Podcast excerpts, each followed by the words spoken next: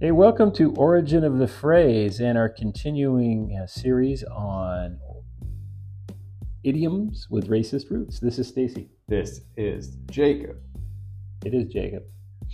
Uh, so, the phrase of the day with racist roots is no can do, which means I can't do that or I won't do that. You heard this, right? Yeah, yeah, I've used it a million times. Okay. No can do, amigo. You want to want to get amigo. You can't use foreign words. That's appropriation. Huh? Jeez, Jacob. Voy a cagar en las pantalones, señor? I don't. You said something about plantains. No, I shit my pants, I think. Oh, gross. Me voy a cagar en las pantalones. I Oh, you think just it's- said it though. You didn't actually do it. No, no. Oh, that's, that's good. Yeah, there's a difference. All right. So, do you want to uh, guess the origin of this? Is Yeah, this racist phrase. again the Native Americans? What did you guess last time? What did you guess? I last thought it time? was Asians last You time guessed Asians last time, and you got it wrong, and you're guessing Native Americans this time. because that was right. Because uh, long time no see was Native American. And you you want to guess the time frame? Time Shit, man. period? Um, I guess I want to say mm, 1870s. Okay. Well, it's not Native Americans; it's Chinese, but it was No the 1800s. So, So I Uh, had them reversed. I had them reversed. You have in reverse, right? This must be like with the the railroad bringing all the Chinese workers over, right? Look at you. Yeah, and all the Chinese people were all around, and they would they were pretty much hated by all the towns they would go to, especially like especially dude like up in well, I'm not gonna tell anyone our area, but up the hill there. Yeah. Yeah, lots yeah, of gold, lots of hate. gold country, California. Yeah, I can say that. I can say that. And All up right. in them hills, I guess there was actually like a whole there's like a whole parade to get the Asians out of town.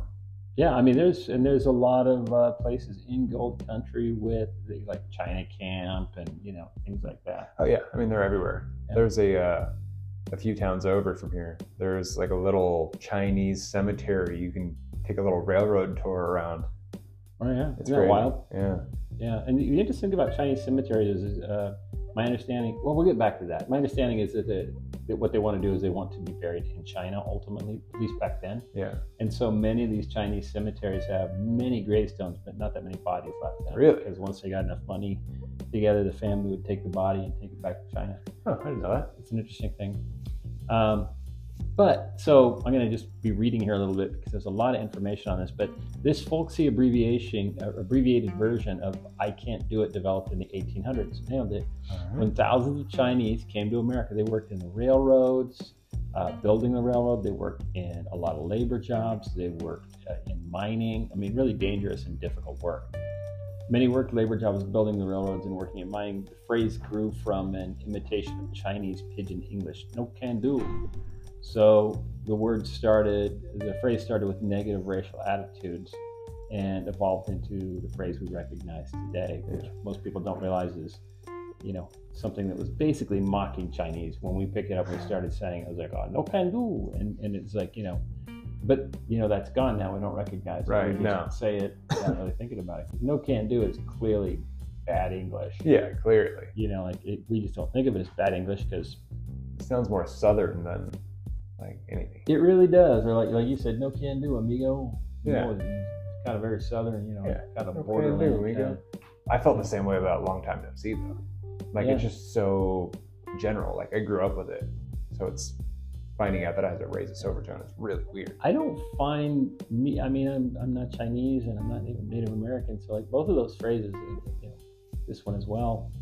Um, I don't know. I, I find it hard to believe that anyone would be all that uptight about it unless they knew the the, the racist roots and then just made some wild attempt to, uh, you know, just project their greatness by saying, "Oh, we shouldn't say that because it's offensive." Because I, I don't, I really don't see any Asians, you know, uh, standing up saying this this is an offensive phrase. Yeah, I mean, it's, it's. just part of the language, like like all words, they evolve. I would assume today, especially, is how you deliver it. Like if you're saying "long time no see," like kind of makes sense. I think if you say it with like some Or- weird pigeon English, you know, sort of tone to your voice to an Asian, that would be offensive for yeah, sure. if you're like "I'm not kind of," uh, that would be offensive. Sure. or You know, it's like I, we said before, like uh, these overly used words or phrases lose their power over time, which is a good thing. yeah. You know, no can do really seems to be one of those. It's like now it's a sort of cute, folksy thing to say.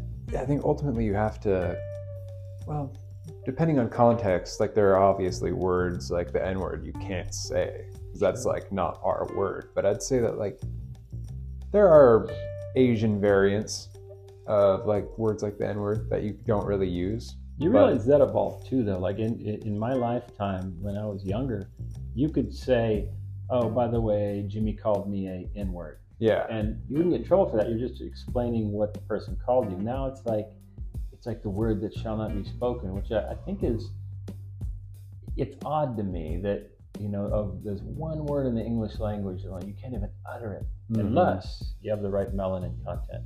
And and I find that to be a little over the top. Um, that's just me though. I mean, I'm not. I don't have a problem going along with that apparent rule now, because you know if. It, it's really interesting how easily people get offended by it, but it, it seems to me mostly white people getting offended by it. yeah, yeah. I've noticed that too. But I, I try to keep my place with that one. Yeah, I mean, it's not exactly a word I have any interest in using anyway. No, it's it's not Um, something that's but really I- I in my just find it odd vocabulary. that you but- can't even say, "Oh yeah," and the book said this. You know, like uh, you you read books that are historically accurate from the 1800s, and they use that phrase, Right. and you cannot read that out loud. Mark no. Twain.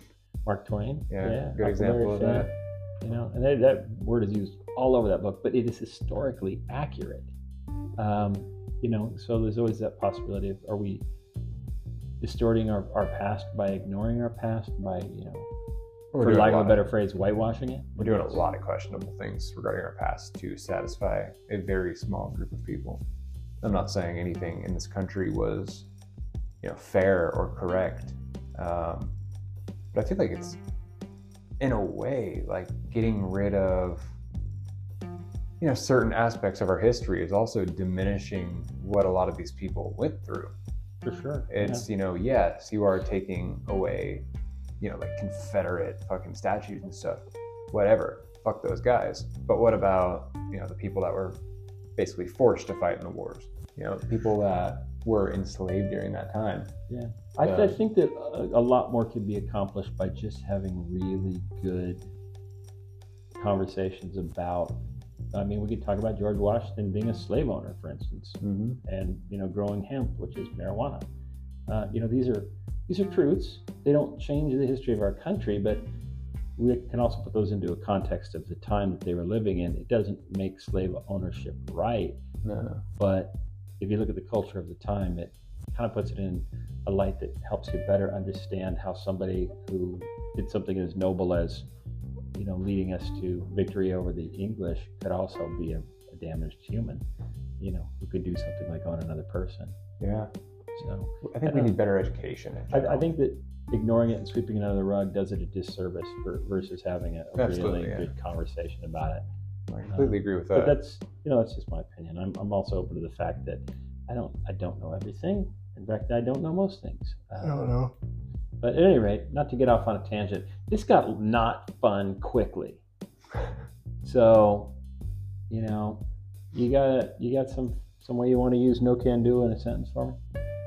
Yeah, I mean, I wanted to be funny during this episode, but when dealing with racism, no can do. Yeah.